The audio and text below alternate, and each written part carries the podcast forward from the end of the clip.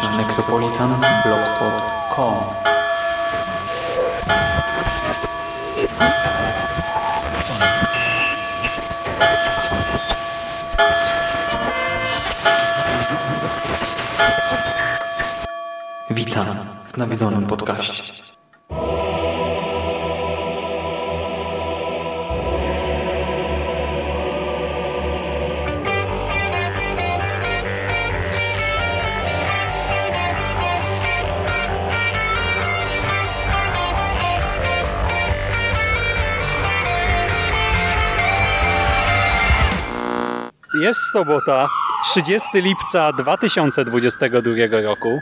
Słuchacie właśnie 405 nawiązanego podcastu na blogu Necropolitan, a po tej stronie mikrofonu witają się z Wami dwaj spece od chirurgii plastycznej. E, Pan Paweł Mateja, witam Cię. Dzień... Dobry. I e, jego asystent Szymon Cieśliński, witam również. Spotykamy się dzisiaj, by omówić e, premierowo, tak totalnie na świeżo, najnowszy film Davida Cronenberga, czyli Zbrodnie przyszłości. Jak teraz mówię zbrodnie w kontekście kina, to zbrodnie Grindelwalda mi przychodzą pierwsze na myśl, ale nie. The Crimes of the Future, nie bez D w sumie, Crimes of the Future, Zbrodnie przyszłości. E, Nowy film Cronenberga po 8 latach przerwy od pełnych metraży i powrót po wielu, wielu, wielu latach do horroru, w tym do horroru cielesnego. E, Nie wiem, masz jakąś konkretną relację z Davidem? Nie wiem, lubisz, nie lubisz, jest ci obojętne? Jest dla mnie interesujący. To znaczy, to nie jest reżyser, którego dorobek znałbym jakoś wybitnie dobrze. Tak naprawdę widziałem tylko kilka filmów, ale w jakimś ściśle nieokreślonym czasie mam zamiar obejrzeć ich więcej, bo no jest, jest taki bardzo frapujący i wciąga mnie ten jego świat. Natomiast, no nie wiem, no, no sporo jeszcze przede mną.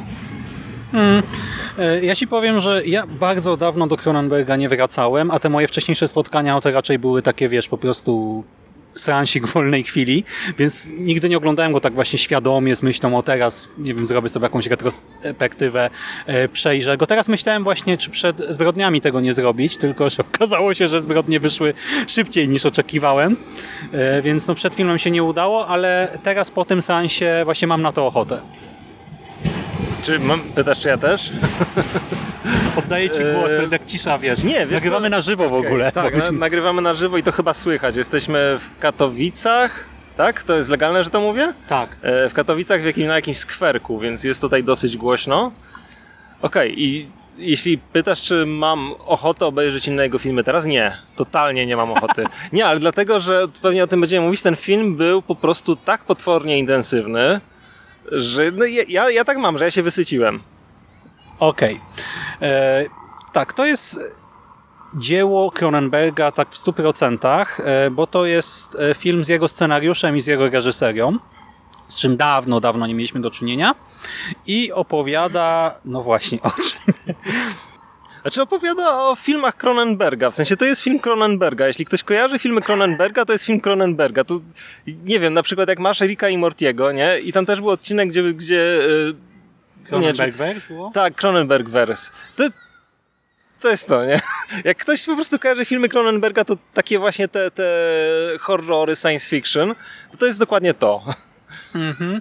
E, Tym razem akcja rozgrywa się e, w niedalekiej przyszłości.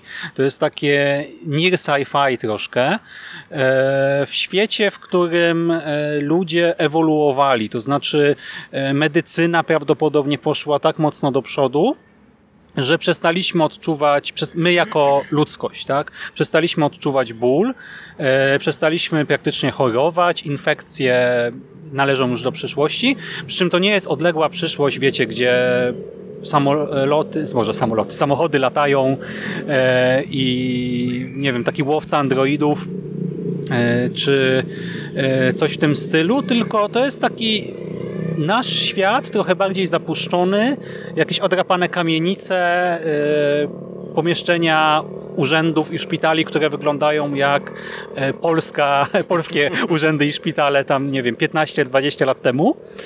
E, Tylko no właśnie ludzkie ciało jest na wyższym poziomie i jednym z wyznaczników tej ewolucji jest to, że ciała ludzkie zaczynają wykształcać nowe organy. I to jest taki fenomen e, naukowy, ale też w związku z tym, że ciała nie odczuwają bólu, e, staje się to też takim fenomenem medialnym, powiedzmy. E, tutaj akurat w kontekście tego filmu wykorzystywanym przez artystów, przez performerów. To znaczy głównym bohaterem jest, muszę spojrzeć, Vigo. znaczy tak, Viggo Mortensen znowu tak współpracuje tutaj z Cronenbergiem. W ogóle ciekawostka, Viggo Mortensen miał grać w roli pobocznej, ale no Cronenberg go przycisnął, nie bierzesz główną rolę i tak się stało. Wciela się w Saula Tensera. Saul Tenser jest e, człowiekiem, e, który współpracuje z artystką o imieniu Caprice, czy też o pseudonimie Caprice. I ich współpraca polega na tym, że w ciele Saula e, tworzą się nowe organy, a Caprice w trakcie właśnie publicznych wystąpień, tych performance'ów wycina je z niego przy użyciu no, takich, takiej technologii istniejącej w świecie przedstawionym. E, używa aparatu, który służył pierwotnie do dokonywania autopsji, ale został poddany pewnym przeróbkom i teraz przy jego pomocy po prostu rozcina ciało Saula Czyli z autopsji przeszła na wiwisekcję. tak, i wycina z niego te organy, które są nazywane e, nowotworami. Tak naprawdę Znaczy tu jeszcze warto dodać, że ona jest artystką, ale jest byłym chirurgiem. E, gdzie po prostu no, zmieniła troszkę ścieżkę kariery w związku z poznaniem głównego bohatera, jeśli dobrze pamiętam. tak. A e, oprócz e, samego tego świata sztuki, post, post nowoczesnej powiedzmy, e, bo to są e, no, spektakle tak na żywo po prostu, to wycinanie tych organów. E, dodatkowo mamy wątek kryminalny, stąd ten tytuł pewnie też Zbrodnie przyszłości. On ma tutaj oczywiście kilka znaczeń, na kilku płaszczyznach można go odczytywać. E, Dochodzi do zbrodni w scenie otwarcia. Matka zabija swojego syna, syna, który jest dziwny, jest, nie wiem, mutantem. Jest post, post człowiekiem w zasadzie. Tak, bo żywi się plastikiem i ogólnie syntetykami, tak? Nie przyjmuje ludzkiej żywności, tylko żywność syntetyczną. E, Matka nie może tego znieść, zabija go, gdy ten zasypia i e, jego ciało oddaje ojcu, który to ojciec potem zgłasza się do Saula i Caprice e, z prośbą, żeby wykonali publiczną autopsję właśnie w ramach jednego ze swoich kolejnych występów. E, Mamy także wątek taki nie wiem, systemowo-polityczny w postaci urzędu rejestru nowych organów. I to jest taki wątek, który jest chyba troszkę najmniej rozwinięty i taki najbardziej enigmatyczny moim zdaniem.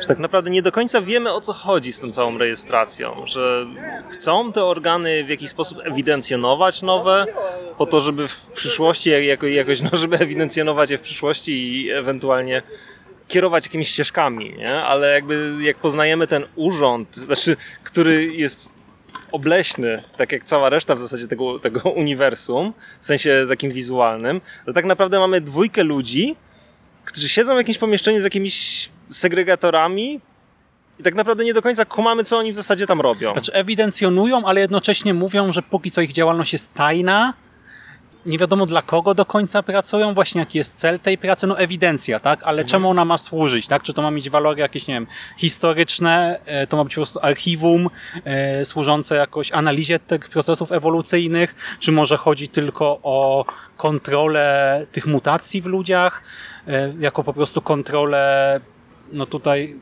przyszłości cywilizacji. E, Oczywiście pojawia się też mocno zarysowany wątek strachu przed właśnie tymi post ludźmi, tak? przed tą ewolucją, która no nie wiadomo do końca dokąd zmierza. I e, no padają takie no jakby nazistowskie wręcz slogany, tak, że nie można na to pozwolić, tak, że e, no, ludzie z takimi organami nie mogą po prostu żyć. No i właśnie, powrót do horroru, do horroru cielesnego. E, Ja w ogóle przed naszym nagraniem, w ogóle jak usiedliśmy w kinie, tak pomyślałem o tym, że będziemy nagrywać po seansie, bo jesteśmy świeżo po seansie i tak sobie pomyślałem, że jak myślę sobie Paweł Mateja, to raczej kojarzy cię z wydawnictwem CNT, już abstrahując od zbioru opowiadań nocne, tak? Że klasyka od wydawnictwa CNT, Biblioteka Grozy, ale potem sobie przypomniałem, że ty przecież lubisz Barkera. Lubię Barkera. Czyli gdzieś tam z tym Splatterpunkiem też masz styczność i podoba ci się to. W zasadzie tak, przy czym wiesz, jak mówisz Splatterpunk i Barker, to dla mnie to też są nieco różne rzeczy. To znaczy, bo mamy ten e, Splatterpunk, który jest taki bardzo Jezu, no teraz nie chcę nikogo obrazić, no ale skupiony na, na samej eksploatacji ciała, ale w taki bezmyślny sposób, a mamy też Barkera, który właśnie podobnie jak Cronenberg jakby tworzy z tego jakąś sztukę. E, I to nie jest może jakaś moja ulubiona dziedzina horroru, czy w ogóle, nie wiem, no sztuki, ale lubię sobie czasem w to zanurkować. Nie za często. Teoretycznie czy praktycznie?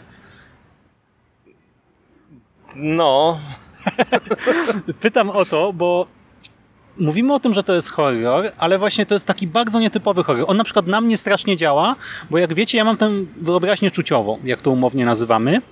Yy, I tutaj w tym świecie ludzie nie odczuwają bólu. Prawie. Odczuwają go głównie we śnie, co jest w ogóle też mega ciekawym wątkiem, że ból został wyeliminowany fizycznie, ale jako bodziec emocjonalny wywołuje jednak te reakcje w ciele i w związku z tym w trakcie snu ludzie mogą odczuwać ból, przerażające i niesamowite zarazem, a jednocześnie to, że przestali odczuwać go tak na co dzień, e, przyczynia się do tego, że właśnie są w stanie operować siebie żywcem, tak, bez narkozy, bez niczego i wręcz dla przyjemności e, rozcinają swoje ciała. Grzebią w nich. E, widzimy, że robią to zarówno w trakcie tych seansów, znaczy seansów, tych performance'ów, tak? Jako takie publiczne wystąpienia. W sensie robią to publicznie, otwarcie i tak dalej, ale jednocześnie też jako e, ludzie gdzieś tam w ciemnych zaułkach na ulicy, gdzieś tam sobie coś wycinają, e, tną w, po ciele i to przypomina takie ćpanie gdzieś w jakimś zaułku, e, więc mamy dwa takie tego oblicza i też robią to prywatnie, w takim zaciszu domowego ogniska.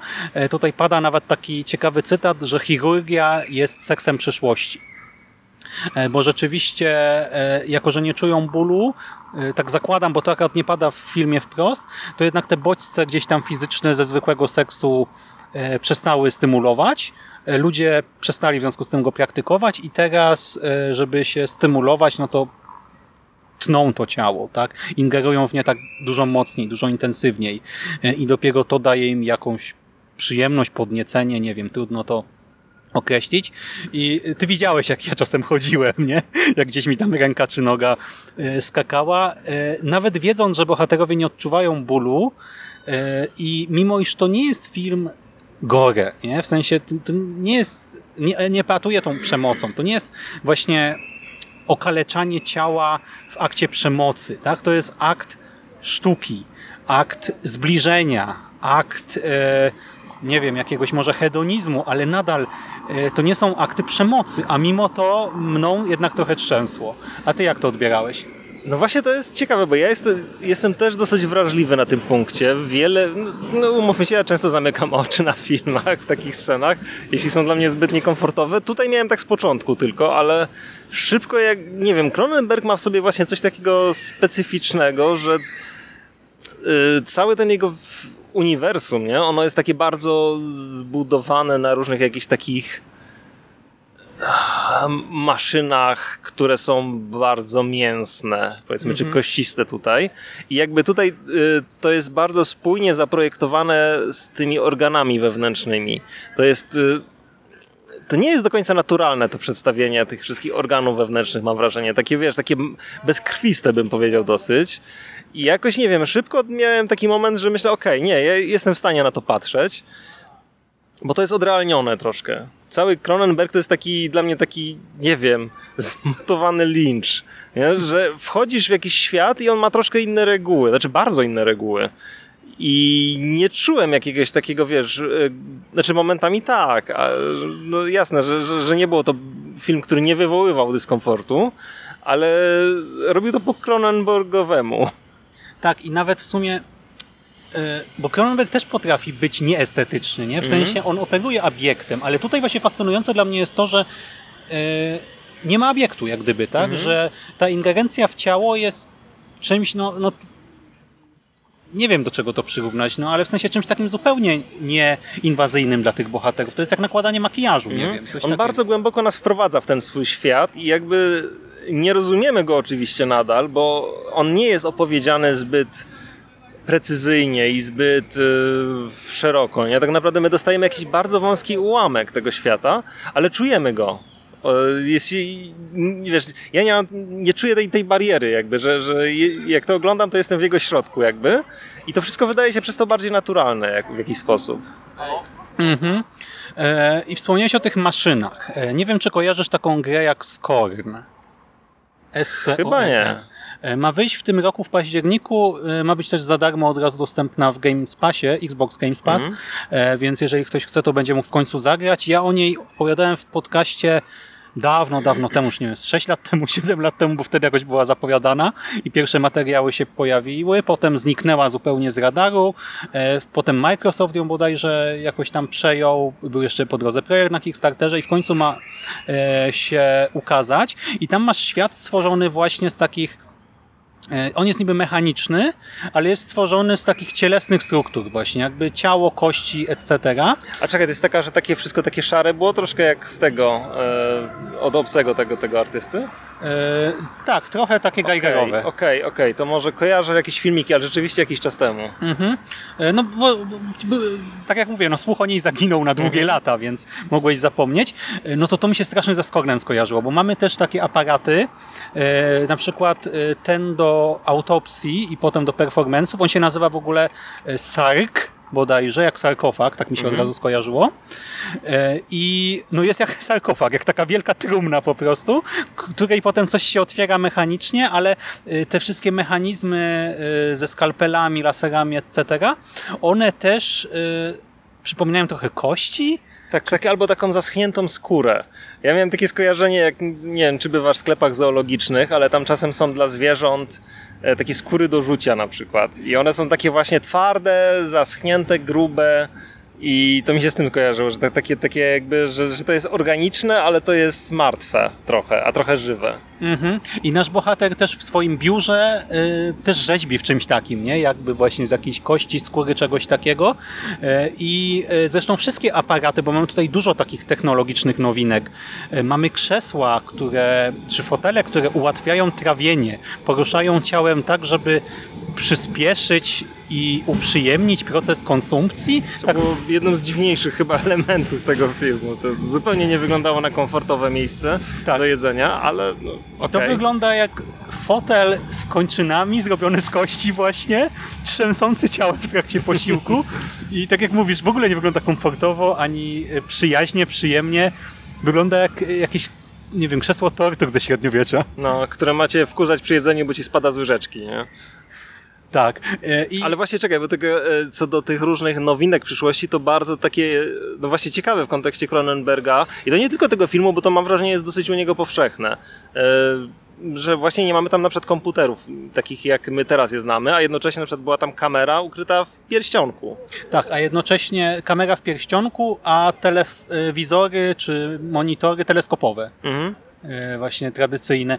Ten, ten, ten właśnie retrofuturyzm, powiedzmy, ale też to nie jest, znaczy nie wiem jak to inaczej określić, bo to, to też nie jest do końca retrofuturyzm, tak? bo to nie jest, nie wiem, świat, gdzie VHS-y rządzą, powiedzmy, Mhm. tak? Mamy po prostu te monitory akurat kineskopowe, e, a jednocześnie te, ta właśnie maszyna, na przykład ten SARK, jest strasznie skomplikowana, tak? I mega precyzyjna, no, wykonuje się nią, e, jakby nie patrzeć, zabiegi chirurgiczne. Tak, przy pomocy jakiegoś absolutnie absurdalnego sterowania kawałkiem no właśnie jakiegoś flaka z kolorami. Wygląda jak żaba, jak ropucha, nie? Coś która takiego. świeci LEDami, jak To się i totalnie nie, nie kumasz, co on naciska, czemu te kolorki tam się zmieniają i jak to w ogóle ma sterować. A dla niego to takie zupełnie naturalne. Tak, ale co, to akurat jest fajne, nie? No bo to No, trochę jak tak, z telefonem tak, tak. komórkowym, tak? Ba- Mhm. jak babcia patrzy na nas, jak obsługujemy smartfona, nie? No to tak samo my patrzymy, jak on bierze tę... No, dla mnie to jest ropucha po prostu jakaś y, z LEDami właśnie w No tak, środku. tak. Niesamowita rzecz, ale y, strasznie to doceniam, tak? Że Mhm. właśnie to jest takie niezrozumiałe, a jednocześnie wydaje się zupełnie naturalne i proste. No i mamy, jak wspomnieliśmy, wątek powiedzmy kryminalny tego zabójstwa e, i wątek taki spiskowy związany z tymi ludźmi, którzy trawią plastik. E, Mamy wątek sztuki i w ogóle środowiska artystycznego. Mamy ten wątek taki urzędowo, nie wiem, urzędowo-medyczny, no bardziej urzędowy powiedzmy. I to wszystko gdzieś się ze sobą miesza e, i prowadzi do pewnego finału, finału, który nie domyka wszystkich wątków tak naprawdę. E, Wręcz e, otwiera, znaczy może nie sam finał, ale sceny prowadzące do finału otwierają kilka nowych wątków, które zostają zupełnie otwarte. Czułeś się usatysfakcjonowany? To jest trudne pytanie, bo nie do końca wiem, czego chciałem, znaczy co chciałem w ogóle dostać i nie wiem, czy to y, mnie pod tym względem satysfakcjonuje. Znaczy, bo właśnie, no jeśli mówisz o tych wątkach, e, to ja muszę przyznać, że one dla mnie były strasznie takie rozmyte i jakieś szczątkowe. Znaczy ten wątek na przykład kryminalny, no on był, no ale czy on do czegoś tak naprawdę dążył do końca, nie wiem. Nie przekonywało mnie to jakby tak samo w sobie, tak samo ten wątek urzędniczy. Wiesz, nie, nie czuję, żeby to była wciągająca historia, ale nie czuję, żeby ona miała taka być.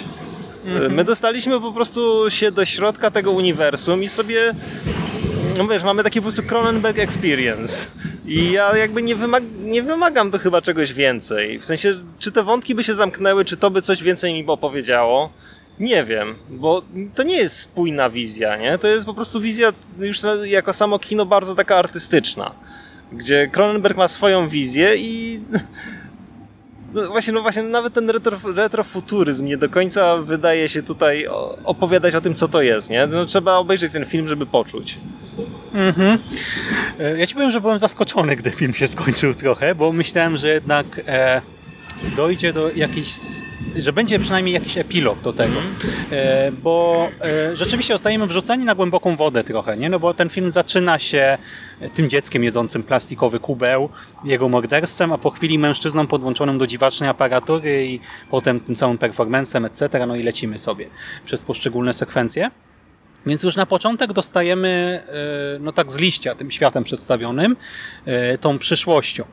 E, I e, tak jak w pierwszej chwili sobie pomyślałem, kurczę, tu mi czegoś brakuje, tak teraz już ile, nie wiem, 20 minut po seansie, tak, e, zaczynam dochodzić do wniosku, że to jest bardzo dobre zamknięcie, bo sam ten tytuł Zbrodnie przyszłości, on się wcale, e, on wcale nie dotyczy zbrodni, do której doszło w filmie. Czy to tej zbrodni z początku, zabójstwa dziecka, czy zbrodni, do których dochodzi później, bo tutaj więcej osób straci życie, ale nie będziemy na razie albo w ogóle zdradzać e, w jakich okolicznościach. Tylko raczej chodzi o tę przyszłość jako no, ewolucję, postęp techniczny, mam wrażenie, o tę zbrodnię e, na zasadzie, że człowiek sobie z tym nie poradzi, nie? że to jest trochę taki scenariusz jak z Black Mirror, z Czarnego Lustra, że mamy ten rozwój organów, nie wiemy co z tym zrobić, więc no, wycinamy je, gdzieś tam prowadzimy ewidencję, boimy się tego, boimy się nowej rasy ludzi, to jak X-Men w Marvelu, tak? boimy się mutantów, y, że będą inni.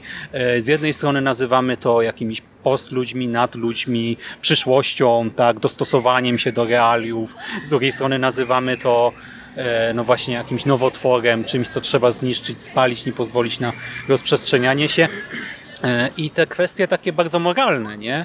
E, Może one, film nam nie moralizuje, jak gdyby nie mówi wprost co i jak, ale pokazuje różne spojrzenia, tak? Czyli traktowanie na przykład tej ewolucji jako jakiegoś mistycznego przejścia na drugą stronę, do, do, do nowego, lepszego życia, albo jako właśnie skazę, taką e, przekleństwo człowieka, tak, że ten organizm dostosowuje się zbyt szybko, to jest nazywane jakimś właśnie, że jeżeli kogoś tworzą się te organy tak e, często, e, to że to jest jako jednostka chorobowa określane, że właśnie nadmierny proces ewolucyjny, czy coś Mhm. takiego. Czy tak, bo tutaj mamy w ogóle właśnie no, jakiś urywek z historii przyszłości, w którym. Znaczy, bo jeśli myślimy o przyszłości, no poza tym, że osta, ostatnie lata nie nastrajają nas najlepiej do tego, e, to zawsze jest takie myślenie, że przy- przyszłość będzie czymś, co będziemy kontrolować. Nie? Że, że będziemy mieli lepsze komputery, nie wiem, latać w kosmos, bla bla bla, wiadomo. Wszyscy- Większa wiedza.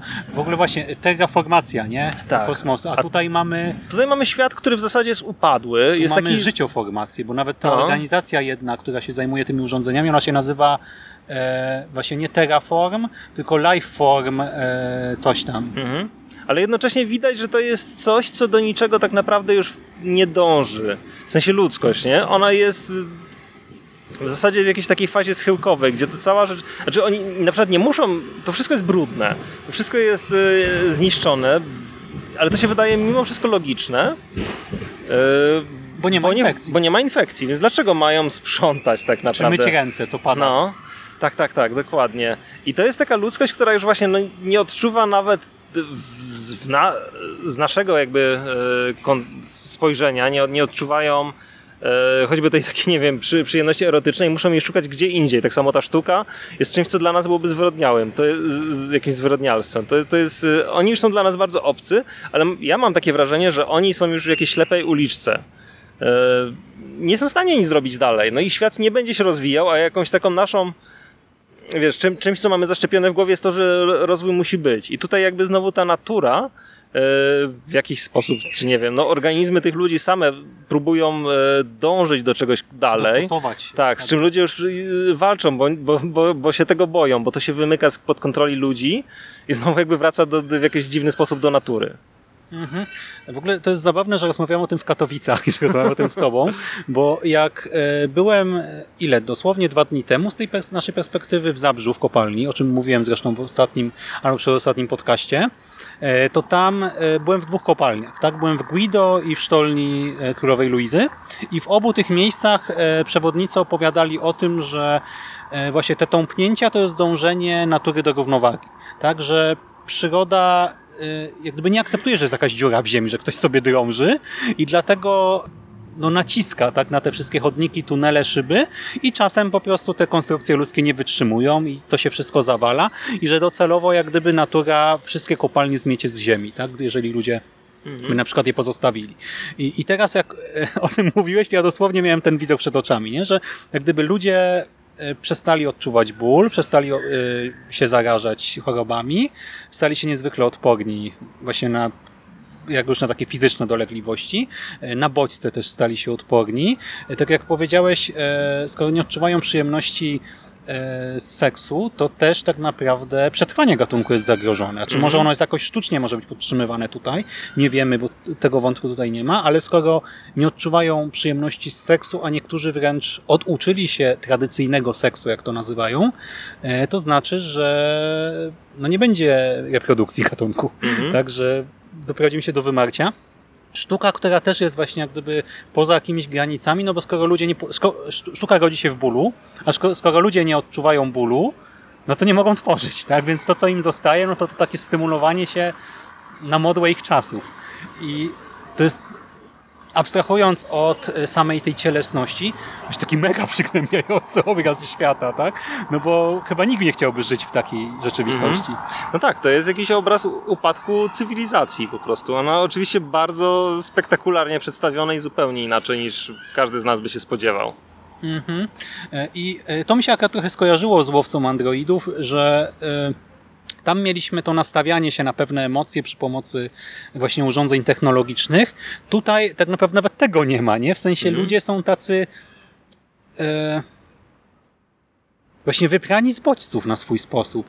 E, mamy na przykład pokaz e, no właśnie sztuki e, z człowiekiem zdeformowanym e, przy pomocy chirurgii.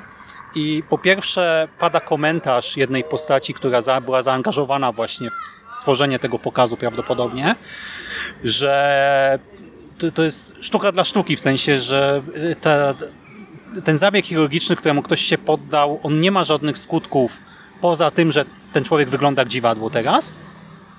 E, a jednocześnie bohater, który to ogląda, stwierdza, e, oceniając ten występ z perspektywy, że no, w tym miejscu było jak zwykle, tak? że to dzień jak co dzień.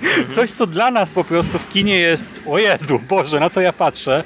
Boże, czemu ktokolwiek miałby kiedykolwiek coś takiego zrobić? Dlatego gościa jest jak spacer po parku. No. Mhm. Tak, i w dodatku, no co to jest, jest to, to nie dość, że, że takie powszechne, to, jeszcze właśnie tak pod, z pogardą podchodzą troszkę do tego e, show, które my oglądamy. No w zasadzie takie, e, no, to nie jest jakiś tam wybitny gość, nie? Że, że jego te modyfikacje są gorsze niż jego taniec. Mhm. Okej, okay, znaczy nie wiem, czy szczerze mówiąc jest tutaj co więcej o rozmawiać o fabule. Nie. E... Chyba nie, ale na przykład to, co... Nie, nie wiem, czy ci psuje twój kolejność, ale dla mnie na przykład bardzo ciekawym elementem tego w ogóle było aktorstwo. Mm, znaczy w sensie te, te, te postacie, które e, budowały tak naprawdę tutaj nam bardzo dużo jakieś no, no, no, no, no filmu, nie? Ale nie, nie wiem, czy na przykład też masz takie skojarzenie, ale no, grała tutaj postać, o której oczywiście trzeba powiedzieć, no aktorka ze Zmierzchu, nie? Tak jak to się pamięta. A nie Kristen powinno, Stewart, tak. tak. Ale ona miała tutaj nie występować. Chyba Tak? Naomi Watts miała tę rolę Aha. dostać, tylko To dobrze, że nie dostała tamta. z pewnych przyczyn nie wyszło. Tak, Kristen e, się wczuła. Jezu, była po prostu cudowna. Chyba moja ulubiona rola z tego całego. To, w jaki sposób ona mówiła, y, pokazuje, jak ona w ogóle jest świetną aktorką, nie? Oczywiście, bo tutaj wszyscy grali w jakiś taki potwornie sztuczny sposób. E, Znaczy, jeśli wiesz, chodzi o te dialogi, one były takie, taką z potworną ilością jakiejś takiej dziwnej ekspozycji momentami, gdzie tłumaczą nam czy między sobą jakieś rzeczy, których no, tak naprawdę nie powinni. No i takie to było strasznie patetyczne momentami, ale to grało oczywiście, nie? Tak, Bo- ale jej postać była e, przebodźcowana jak na ten świat, nie? W Mhm. sensie, że ona była jakby trochę zhiperbolizowana, te jej reakcje, to jak ona reagowała też na te doświadczenia, które dla nas właśnie były raczej negatywne dla widzów, Mhm. w sensie tak obiektywnie na nie patrząc. A znowu w świecie przedstawionym dla postaci granej przez e, Stewart, czyli dla Timlin, były czymś fascynującym. Mhm. Tak, ale no, no jej rola naprawdę tutaj była dla mnie numer jeden. Mieliśmy jeszcze Lię e, Seydoux, e, Tak, tak. którą można kojarzyć z Bondów, z Mission Impossible trzeciego bodajże. I z czego to, co ja tam znalazłem jeszcze? Jakiś serial chyba. Ja Też zapomniałem. Ale, Ale tak, e, francuska aktorka ma bardzo bogatą fil- filmografię, ale wydaje się troszkę z innych klimatów w większości. mhm. i też aktorka w miarę charakterystyczna. Tutaj właśnie grała osoby ze świata sztuki. Panie pisarzu, jak się czułeś oglądając panią artystkę, panią performerkę, która stwierdziła w którymś momencie, że to wszystko co robi to jeszcze za mało i chce pójść krok dalej. Miała pewne wątpliwości, no ale jednak poszła krok dalej. Mhm. Znaczy też, to, to była rola, która była dla mnie w jakiś sposób no, doskonale stworzona. Świetnie się na nią patrzyło po prostu na to, jak ona się porusza w tym dziwnym świecie z taką też swoją pewną eterycznością, która, która zupełnie wydawała, wydawałaby się, że nie powinna pasować, a pasowała no cudownie. Mhm. E, Ja mam w ogóle problem z takimi postaciami uduchowionych artystów, Mhm. bo oni są często takimi stereotypowymi uduchowionymi artystami, czyli są tymi kolegami z imprezy, którzy nagle tam mówią o jakichś doświadczeniach, ale ty im nie wierzysz, nie? Ale patrząc tutaj na postać e, Caprice, właśnie Seydoux, e, ja jej wierzyłem, w sensie ja widziałem tę kobietę, która gdzieś tam może widzi sens w tym, co robi, to jest złe określenie, bo tu nie chodzi o sens, tak? Ale jak gdyby żyje tym po prostu. Mhm. A Vigo w roli Saula? Ja. Znaczy generalnie ja mam taki problem, że ja kiepsko się znam na aktorach, w sensie nie, nie kojarzę na przykład innych jego roli niż te, te, tą z Władcy Pierścieni chyba. I ja szczerze mówiąc cały czas, bo widziałem na początku były wymienione te e, główni aktorzy e, jeszcze przed filmem, czy tam na początku filmu i patrzę, o Vigo gra. I był ta, była tam później jakaś totalnie inna postać. Myślę, o, to jest chyba Vigo, nie? Bo wygląda, ma jakieś takie czarne włosy. totalnie nie skumałem, że on gra główną rolę. Jakiegoś takiego właśnie... d- Znowu muszę się powtórzyć, że jakąś absolutnie fenomenalną rolę, która od pierwszych w zasadzie chwil e, daje niesamowicie po mordzie widzowi. Bo no, no jest to mężczyzna gdzieś tam powiedzmy już dojrzały wiekiem, e, nie, nie jakiś stary, nie, ale taki widać, że, że troszkę już taki zmęczony, bardzo siwy, e, który właśnie jego organizm tworzy te różne nowotwory w sposób nadmiarowy zdecydowanie.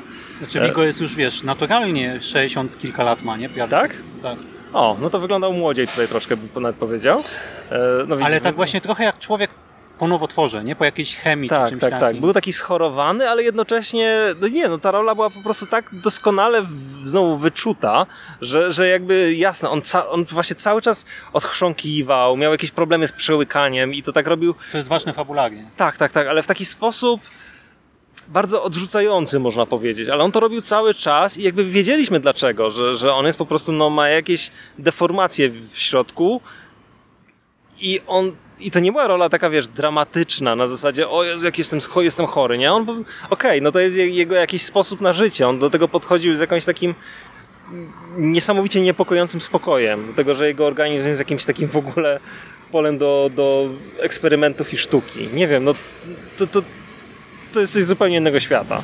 Mhm, ja jestem totalnie na tak i cieszę się, że Cronenberg go przycisnął, e, bo Vigo, znaczy on nie wygląda jak Vigo, tak? Dlatego e, ja też początkowo zgłupiałem, tak? Patrzyłem na tego bohatera i tak mówię, no, no trochę rysy, okej, tak, ale jednocześnie przecież to, to, to, to nie jest ten człowiek. A może i to on? Nie, no, no ale nie no, to, nie, to musi być on.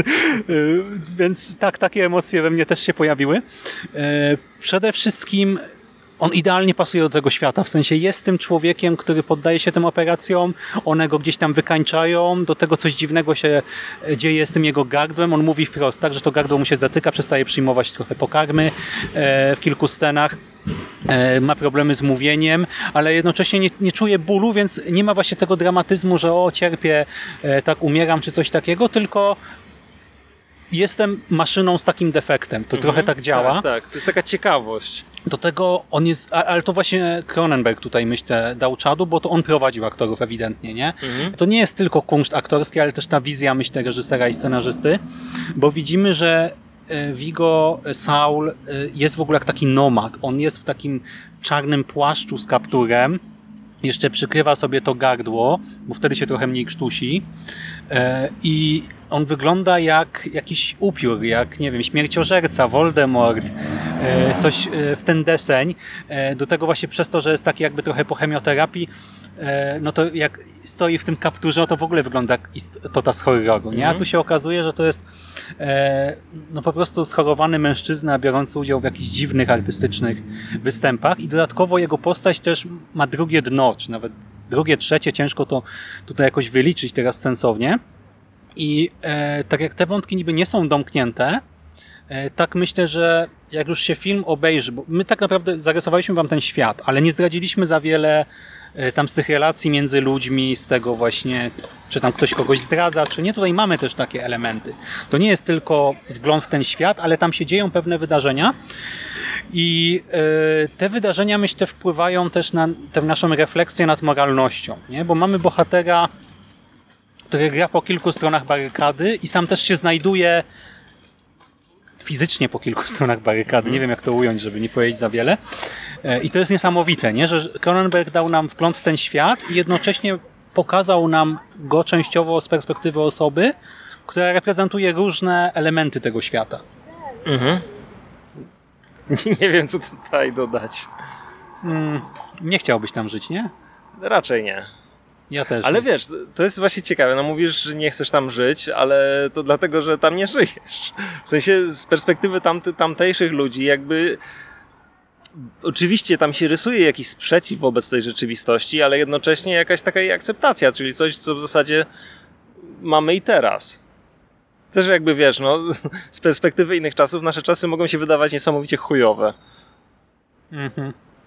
A oni tak po prostu żyją. No w sumie cała historia ludzkości, nie? Myślisz Tak, sobie tak, tam tak. jakiś antyk, nie? I tak Mhm. po chwili, no nie. Myślisz sobie średniowiecze, nie? Jaki ciekawy czas, ale potem, no nie, nie chciałbym chyba żyć w średniowieczu. No właśnie. I tak lecisz przez epoki, dochodzisz do teraz. Znaczy, no coś w tym jest rzeczywiście, ale wiesz, jeżeli nie analizujemy tego tak filozoficznie, nie? Czy chcemy żyć na jakimkolwiek etapie ludzkości? Mhm. Nie, no to oczywiście to jest w pełni odrzucająca wizja przyszłości. No, trzeba by mieć... Dobra, nie, nie, nie będę nikogo obrażał. no trzeba by mieć nasrane, żeby chcieć. Ale nie wiem, może ktoś, może, może ktoś by chciał. Cronenberg może by chciał, ale chyba obawiam Nie, się, chyba że nie. nie. A myślisz, że coś takiego jest jakkolwiek prawdopodobne? Nie mówię o całościowo tej wizji świata, tak? Z tym Mhm. na przykład retrofuturyzmem, ale myślisz, że jest możliwe, y, że no po pierwsze, tak, że przestaniemy odczuwać ból, po drugie, y, że w związku z tym przestaniemy odczuwać normalne bodźce, więc zajdzie potrzeba takiej ingerencji w ciało, żeby w ogóle się jakkolwiek stymulować. Po trzecie, czy na przykład gdyby ludzie mogli się żywić plastikiem, e, czyli no, żywić się odpadami przemysłowymi, co też tutaj pada, e, to czy widziałbyś w tym przyszłość, czy może drogę ku samozagładzie, czy jeszcze coś innego? To znaczy, wiesz, jeśli chodzi o to, znaczy, bo nie pytasz o to, czy bym wolał, ale ja jestem ostatnio raczej zwolennikiem powrotu do jakiejś natury niż do jedzenia plastiku. Mm, Natomiast, no, jakby mam wrażenie, że Cronenberg nie wziął tego z powietrza. Chociaż na przykład, wiesz, w kwestii te, tego braku bakterii, znaczy, czy, czy jakichś wirus, infekcji, o, Tak. infekcji po prostu. To jest ciekawe, bo zastanawiam się, jak w ogóle można by to ogarnąć. Raczej dążymy w tej chwili do tego, że tych infekcji będzie więcej i nie będziemy w stanie ich leczyć, ale to być może ta wizja wykracza poza to, czyli wchodzi w przyszłość, taką właśnie postprzyszłość, nie? Czy, czyli już poradziliśmy sobie z tym, co jest jakiś, co rysuje nam się w tej chwili jako jakiś taki naprawdę duży problem, z którym będziemy mieli już niedługo do czynienia. Mhm. A ten wątek właśnie, że ludzie jedzą śmieci, to też jest fascynujące, nie? E, Bo z jednej strony to rozwiązuje w jakiś sposób pewien problem, tak? No bo to jest taki, taka metoda na naturalny recycling, ale z drugiej strony to jest właśnie totalne przeciwieństwo tego, o czym ty mówisz, tak? Czyli zamiast produkować mniej plastiku, e, nie wiem, jeść mniej mięsa, ewentualnie sztuczne mięso, gdy już zostanie e, dopuszczone do masowej produkcji, ograniczyć właśnie produkcję pewnych szkodliwych substancji, to i mamy rozwiązanie na zasadzie, że możemy żywić się tymi szkodliwymi substancjami, żywić się to, to wiesz, to jest ciekawe w kontekście też tego świata przedstawionego, bo nie wiem, czy ty widziałeś tam jakiś plastik tak naprawdę, ale ja nie. Znaczy tam były w większości albo stare takie budynki, ale nie widziałem tam za bardzo. Może, No, ale może nie te obudowy od tych yy, Okej, ale, to, ale to na przykład no, nie miało tego pięknego jagodowego koloru, nie? Wydaje mi się, że oni jakby tutaj żywią się pozostałościami przeszłości w pewnym sensie. w ten sposób. I czymś, co jest poza, jakby zostało, nie wiem, być może wymiecione na A jakieś może, śmietniska. zobacz, bo masz tych ludzi, których stać na te urządzenia i Mhm. oni jedzą jakieś, nie wiem, suróweczki, tak to wygląda, ze Mhm. świeżych warzyw i masz ludzi, którzy mieszkają w takich trochę slumsach i może to jest właśnie, nie wiem, biedota po prostu Mhm. przedstawiona w ten sposób, że biedota będzie musiała się przestawić, jeżeli nie będzie jej stać na... No być może. Takie urządzenie. No, przyrody tam też za dużo nie widzieliśmy, żeby hodować tę jajecznicę, którą ktoś tam jadł w Mhm. formie jakiejś. Nie wiem, jaka będzie forma jajecznicy w przyszłości. No ale no jedli tam jakieś warzywka, jakieś jajka chyba, nie wiem. No takie rzeczy, które Cronenberg lubi chyba przedstawiać, czyli żeby to były trochę leiste i w niekoniecznie super apetycznych kolorach. E, No i właśnie, kolory, wizualia. No było brudno. Główny kolor tego filmu to brudny, drugi to czerwony. No ja bym się właśnie zastanawiał, czego było więcej nas w pewnym sensie, bo te, tej czerwieni też było sporo, ale to może też przez zwiastuny, które ja widziałem wielokrotnie, jakoś mi się teraz kojarzyły z tym filmem. E, tak, brud, jakiś taki, nie wiem, rdzawy, e, siny, żółty. I s- no, taka skóra, nie? Różne odcienie skóry można powiedzieć, bo, bo te wszystkie przyrządy właśnie, no one czasem były kościste bardziej, ale cały czas mam właśnie to skojarzenie z taką wysuszoną skórą. Z jakąś taką tkanką, która no, jest twarda, ale, ale no tak, tak, taka niekoniecznie koścista znowu, jeśli chodzi o ten, ten, e, sarkofag powiedzmy. E, Ale wizualnie ten film był ładny, nie? W sensie to wszystko jest dopieszczone. To jak się poruszają te mechanizmy różne, te, te, te, czy to są kości mięśnie, czy, czy co, e, no to się porusza naturalnie i tak, że nie widzisz. W ogóle to też dużo jest chyba efektów praktycznych tutaj. Tak w gruncie niewiele CGI. Nie wiem, czy niektóre te obrażenia, ta krew czasami, czy rany, czy nie były w CGI, e, a nie w jakiejś gumie, ale po prostu tego było dużo i tak ciężko było też się na tym skupić, bo ja tam trochę skakałem, gdy to widziałem. Ta maszyneria wygląda bosko. E, Nie wiem, to łóżko z tymi przystawkami, które też się wydają organiczne czy coś, coś upiornego i ob- obleśnego dla mnie, strasznie obrzydliwego. E, Te, to, to jak ten spektakl jest gdzieś tam pokazywany jeden czy drugi, mimo że to jest tak trochę obskurnie robione, nie? Że jakby to w jakimś skłocie, czy w jakimś magazynie opuszczonej hali e, Znaczy, w organizować. jakichś przestrzeniach, które z pewnością nie służą do tego, co kiedyś, do czego kiedyś służyły. W sensie, no to nadal to są, widzimy miasto, które nie spełnia już swojej funkcji, nie? Bo to było, no dosłownie jakaś piwnica, ale widać, że ona kiedyś coś w niej było i ona teraz jest pusta i dlatego została zagospodarowana na nowo. I to jest jakby bardzo duża część tego filmu, że to wszystko, tak samo to, gdzie mieszkają główni bohaterowie, nie? To jakaś taka e, stary, piękny budynek tak naprawdę. Z jakimś takim wielkim wejściem, dwuskrzydłowymi drzwiami. Y, Coś, co kiedyś było ładne, a teraz już nie jest. I kiedyś, przepraszam, było żywe, w sensie zamieszkane no, przez życie, a teraz jest takie no, zamieszkane przez pół trupa. Bo nie pełni swoich tradycyjnych funkcji. Tak, Właśnie e, czyste to ma być to łóżko może, czy coś, żeby działało, e, czy to w miarę ta sala, gdzie są te spektakle, a poza tym to tak wszystko jest zapuszczone. No, e, ale to robi wrażenie na dużym ekranie, nie? Tak, znaczy, no niesamowicie ten film działa wizualnie na widzę. No, ja, ja naprawdę byłem no, zahipnotyzowany tym, jak ten świat jest przedstawiony. No, bardzo, bardzo byłem w stanie się wczuć jakby w to wszystko. Że czujesz, że to nie ma sensu tak naprawdę. Znaczy i- i gryzie się z wszystkimi wizjami, jakie można ci przedstawić w przyszłości. W ten sposób. Ale jest super spójne, jeśli chodzi o sam odbiór tego.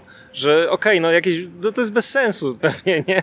To jakiś dziwny przyrząd do poprawienia trawienia w czasie jedzenia. No to, to nie wiem, czy to jest w jakikolwiek sposób mądre, ale ty to kupujesz, jak to I oglądasz. to jeszcze zrobiony z kości i Tak. i poruszający się tak jak jakaś pacynka trochę. No. Także w- właśnie niby nic rzeczywiście, jak tak o tym mówisz, to to nie przystaje do siebie, to jest żaden element tej wizji, ale w, w tym świecie jakoś funkcjonuje i się tego nie czepiamy.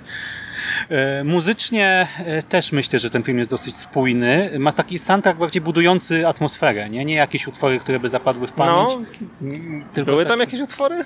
no. Mam wrażenie, że ten film był bardzo cichy.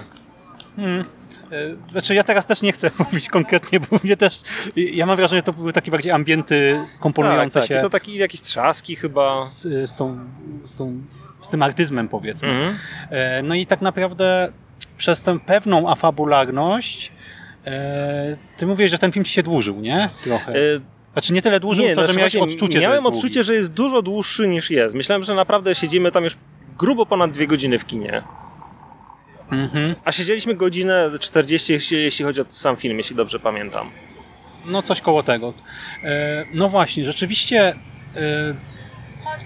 to nie jest taki do końca też slow burner, bo e, my po prostu omijamy pewne rzeczy, ale tutaj dzieje się sporo rzeczy, tylko że nawet gdy się dzieje, to to wszystko jest kręcone właśnie jak elementy performance'u, spotkania bohaterów z różnymi postaciami, e, to czasami są performance dosłownie, bo na przykład e, bohaterka udaje się na występ jakiejś tam innej kobiety, ale nawet gdy to są spotkania z urzędnikami, to one też są trochę takimi, takim teatrem nagle dwójki czy trójki aktorów w zamkniętej przestrzeni z bardzo konkretnym ruchem kamery. Wspomniałeś o Stewart i mówiłem o tej scenie, gdzie ona jest taka przebodźcowana, nie? gdy oni krążą po biurze. No to to jak postać grana przez Mortensena, e, Saul się odsuwa przed postacią graną przez Stewart, to jest piękne od strony ruchu kamery samego, nie? To jak bohaterowie chcą zachować pewien dystans, właściwie jedna z tych postaci chce zachować dystans, druga niekoniecznie, e, no to właśnie to wszystko są takie małe przedstawienia e, sceniczne, takie teatralne. I przez to ten odbiór jest specyficzny. Na pewno nie jest akcyjniak, tak? czy jakiś horror rozrywkowy dla osób, które chcą się zabawić, tylko bardziej taki, no właśnie, experience kinowy. E, Ale ja polecam. Ja też. I na pewno warto wybrać się do kina, jeśli jest okazja. Tak, bo y, na monitorku gdzieś tam lapka, czy nawet na dużym telewizorze myślę, że to nie będzie to samo. Mhm. Może się wtedy wdać pewna nuda w to. Mhm. I to też nie jest absolutnie jakiś film taki na imprezę, Nie, czy coś nie, nie. takiego, raczej do kontemplacji. Chociaż to zależy jaką imprezę. Jeśli będziecie tam rozbierać trupa z mięsa, to może, ale poza tym to raczej nie. Albo jeść plastik. Albo jeść plastik, no. Dobra, no to y, myślę, że strefę spoilerową sobie darujemy. Bo też jest za świeżo, żebyśmy tutaj jakoś to mocno analizowali. Jeżeli oglądaliście film, no to podzielcie się wrażeniami w komentarzach. Jeżeli macie jakąś interpretację odnośnie finału, co się stanie na przykład teraz z postacią Saula, czy co powinien zrobić w tej sytuacji, bo jest w takiej no nieciekawym położeniu w tym finale, no to dajcie znać, tak? Możemy o tym podyskutować, tylko oznaczmy takie komentarze może słowem spoiler na początku. No i idźcie do kina, tak? Jeżeli jeszcze nie byliście, polecamy. Dzięki Ci, Pawle, za rozmowę. Dzięki również. Mam nadzieję, że te tramwaje nas mocno nie zagłuszały. No, jest jakiś soundtrack. Potem nic nie słychać, nie? niczego nie rozumiem. Nie no, mam nadzieję, że nie będzie tak źle. To dzięki piątka. A, Jezu. Jest piątka. A Wam, kochani, dziękuję za uwagę i tradycyjnie już życzę klimatycznego weekendu, udanego tygodnia i do usłyszenia w następnym nawiedzonym podcaście.